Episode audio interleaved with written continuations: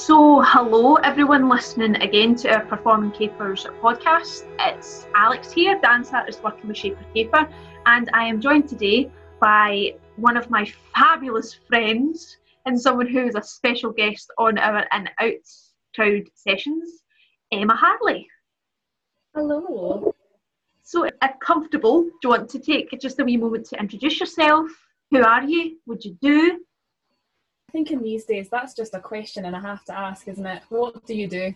I am a theatre maker and uh, so that encompasses a whole bunch of things. I'm a performer, I'm a writer, director, I stage manage as well. Just basically anything that involves theatre that I can do, I'm like well in there with all my pies, all my fingers and all the pies. But I can't do that much right now, so I'm kind of doing uh, like research and kind of preparation into projects that I can do and try to keep myself busy. and you are a bisexual human being. I am a bisexual human being, indeed. I'm sitting in my room right now. I've got a big bi flag up above my bed. It's my favourite thing. I love it. I am working on uh, a project about bisexuality. It's really early stages at the minute, trying to focus on different people's experiences of bisexuality. It kind of first came about when I was with my friend. She said to me, because she's uh, my friend is bisexual as well, and she was saying that the bisexual struggle is similar to Spock's struggle between being human and Vulcan. and it just got me thinking about all of these different experiences between bisexuality because I know friends who are male, they identify as male, and they're bisexual, and their experiences have been vastly different to mine. I know men who have kind of told me in private that they are, but are not out necessarily. They don't really speak about it. Some straight men I know have had same sex experiences and they've kind of told me that in confidence. And this has been like multiple times over the course of my life. Whereas a lot of the out and proud bisexual people I know are cis women. It seems like there's more freedom to express yourself that way. And it does come with its downsides, like fetishization. And then you have people who are trans or non binary who are sometimes told that they can't identify as bisexual because the bi reinforces the binary. So I just really wanted to explore experiences because me as a bisexual cis woman, I can't speak for every bi person because I think the experiences of being bi they're so very different depending on how you identify. So I'm very interested to delve more into this. Yeah, I think the thing about Spock's struggle between Vulcan and human, I'm not a big Trekkie, I'm not a huge Star Trek fan, but even I totally understand that reference. It's so true. I think it's quite obvious now to anyone listening, but I'm a non binary person and I also identify as bi. In my mind, I go between saying I'm bi, saying I'm pansexual, because to me, they're kind of two sides of the same coin, and that's just a personal opinion, a personal experience. Someone else might be completely opposed to that. In preparation for the in out crowd section that we did on bi erasure and bi visibility, was reading a couple of articles, and there was one on different viewpoints of bisexuality, and the writer of the article said that they identify as bisexual because their attraction is genderless. So it's the person, the personalities, the physical attraction it's still important, but it, it's not important what the gender is linked to. They might be attracted to a person's eyes, a person's body, a person's hair, but they notice those before they notice or assume what the person's gender is. Yeah. But one of their friends had said, Oh no, for me it's the complete opposite. They're bisexual, but they're attracted to the extremes of either gender. They use the analogy of I'm attracted to the jock and I'm attracted to the cheerleader, but for different reasons. So for some other bi folks, it's actually I'm completely aware of what gender I'm attracted to, but I'm attracted to men and women and anyone else in between for different reasons, which I think is really interesting. See, that's something that I've been thinking about. I had it kind of phrased very well to me by the same friend who did the Spock analogy, in that I feel like I am definitely aware of gender presentation when I'm attracted to someone, but I do quite like a bit of gender bending, and I am definitely attracted to gendered aspects of a person. And in terms of like a kind of physical attraction, I feel like I always find people who are more feminine more attractive when I first see them. But in terms of like romantic attraction, I find more traditionally like masculine personality traits more attractive. So I have never been in a relationship with a woman, but I have been in many relationships with men, even though on the first instance I find women more physically attractive. That's the thing, and I, I being un, being non-binary and being bisexual, I sometimes just think, have I got a case of chronic can't make up my mind? you know, yeah. and, and just, you know, wanting all, being greedy, all that, all that. It's really not. I think it's the opposite. I just don't, I just don't care. I think I'm the same in terms of relationships. I've had more relationships with cis men, and I've not been in any relationships with non-binary people. I've been in one relationship with women, and I think generally there is still this thing where men make the first move.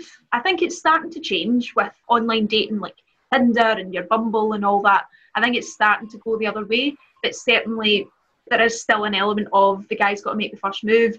And one of my friends is a lesbian, and she saying because when when I approach women or they approach me, we're like, who's going to ask who out first? And then no one does, and then nothing happens. And obviously that's not the case blanket, but there's some confidence um, collective confidence that needs to grow, to grow, you know.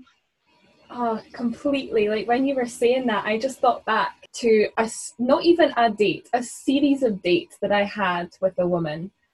And she was great. We got along like fantastically. And like our first date, we went to a bar which turned out to have a karaoke night on. So we did karaoke. It was like something out of a movie of a first date there was a guy there in a kilt and a beard who sang Drake. It was great. Um, and then we went to another bar and had more drinks until it closed. And then she walked me to the bus stop and we kind of sat there. And then I was like, should I like ask her if she wants to come home for a nightcap or anything? And then I just didn't. And I got on my bus and I went home. And then we carried on talking. And then we went on a couple of other dates. One of the one of them we even ended up going on a picnic in the meadows. It was super gorgeous. She bought all of these vegan barbecue things, and we had a vegan barbecue in the meadows. And I was like, this is so cute. And again, nothing happened because none of us made the first move. And it's ridiculous. It's totally a confidence thing. And especially like in a queer space, there is kind of an assumption that you aren't the person to make the first move. And then if you're also seeing someone who is feminine presenting, or like you fancy someone who's feminine presenting, there is a kind of what happens now? It's weird, so strange. And even as a bisexual person who's been in relationships with other bisexual cis people, I consciously make an effort to kind of dress towards the stereotype. Like I find that I lean into it more. I feel more myself because I've not I've not always worn I mean right now I'm wearing baggy yoga trousers and a Hawaiian shirt and leopard print converse. Stereotypically a pretty queer look. Like if you're going by a diagrams of like this is a bisexual person I look pretty bisexual right now. And I genuinely enjoy looking at myself and being like I look pretty queer right now because I haven't always been visible and there is a constant coming out almost because you're so often judged on the assumed gender of your partner, of whoever you're with. And if you're with someone who it's like it's not automatically clear that it is a queer relationship, I feel like I kind of compensate by doing all of the kind of performative activities that I can, I will cuff my jeans and that'll be at least me knowing that I'm like I'm here and I'm queer and my ankles are out.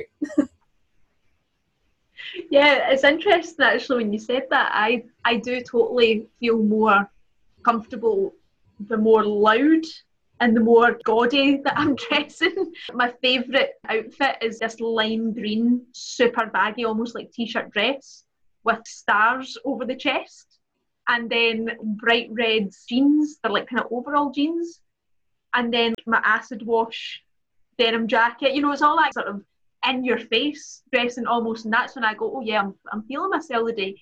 And it's only just when you've said that there. I mean, that would fit in in any Pride march, you know. I think is what I'm saying. but I hadn't actually realised it until you just said that there. I know it's almost kind of like the louder you are and the more kind of obvious you make your queerness, the less likely or the less of a surprise it's going to be when it comes up in conversation and you tell someone. But I definitely feel like it's it kind of sets more of a prepare like prepare to hear my identity if I dress this way. Totally. It's your suit of armour almost that Yeah. Even it's almost like if I dress if I have my hair in a purple mohawk and I'm dressed like this, if someone makes a comment or thinks a comment, it's almost like you don't care because you're prepared for it. Right, go on, say something. I dare you to make a comment. But I look so fabulous and so confident and so secure in my queer identity that you can't shake it. And in my head, I know no one's actually, nine times out of ten, no one's going to make a comment to your face. And even if they go, oh my God, was that person wearing? It's probably one thought and then it's gone, but just in your own body, you're like, yeah, come at me. yeah, it's almost like a if you've got a problem, just come up and say it because I am fine. Clearly secure enough in what I'm wearing and how I'm acting. So, just to wrap up, then, Emma, what is any advice that you might give to a younger person not sure if they're bi, straight, gay. If you could give any advice, what would you give? I would say that maybe just not to rush things, but it's a really bad way of saying what I'm trying to say because when I was young, there were lots of people who did say that I was a lesbian from the age of when I was like 11, and I had no idea at that time. I didn't realise until I was about 15. And I think I possibly would have realised before had I not been subject to the constant questioning. If people are questioning you, even if you don't know yourself, that's okay. And even if you don't think you're questioning, don't take offence, don't try and fight the other way. Just kind of brush it off as best as you can and explore yourself and your identity in your own time. And at the same time, if you're absolutely sure in who you are, don't hold back in being who you are. I mean, obviously, there are some circumstances your parents might not be supportive or possibly your friends, but it's good to have a support network. And there are places out there like LGBT Youth Scotland and so many people that will be there for you if the people in your lives right now are not supportive. But I suppose until you are comfortable enough to be yourself around the people that you know, you don't know how they'll react. They might surprise you in a good way. So basically, just take things at your own time scale and don't let other people affect you as much as you can. It's easier said than done. But that's what I would have liked to be told. Yeah, yeah, that's lovely. And I would agree with all of that. And I would add that it's okay to change how you identify. People change pronouns, change sexualities. Like I was straight, straight, straight, gay, straight, straight, bi, straight, gay, gay, gay, bi, straight, bi, gay, bi. So like how I think that's almost exactly what happened actually. Anyway, it's it's it's totally okay and people change pronouns. If you're finding out, if you're figuring out who you are, that takes time. And we've got average of 70 to 80 years on the planet, it's very unlikely that people are going to be exactly who they are from the moment they're born to the moment they die. It just doesn't work that way. And whether that's I mean, if you were, that'd be boring. It'd be so boring, and it'd be so weird. It'd be so weird. That doesn't always mean changing pronouns and changing sexuality identification. That's not needed. But people change, and that can include what makes up your identity, and it can just be how you act and how you mature. And if people agree with one and don't agree with the other, as you're saying, just brush it off. Know thyself. Don't worry about anybody else unless they're paying your bills. Pay everyone else no mind. well, thank you so much, Emma, my dear, for joining us. That was really lovely to chat to you again, and hopefully we'll speak to you again soon. Thank you very much for having me on. So you can listen to this podcast on iTunes podcast app. You can also listen to them on our website, www.shapercaper.com. Be sure to follow us on Instagram, Facebook, and Twitter. And Emma, do you have any social media that you would like to shout out as well? I do, yes. You can follow me and what I'm getting up to on Instagram at Harlarious. Harley like the motorbike, and then Urious like hilarious, but with my name instead. I'm getting a new website soon, so you can look me up. My name is Emma Lynn Harley, and that should show up. It's emmalynharley.com, and it will be ready very soon. Lovely. Thank you so much again, Emma. Thank you, Alex.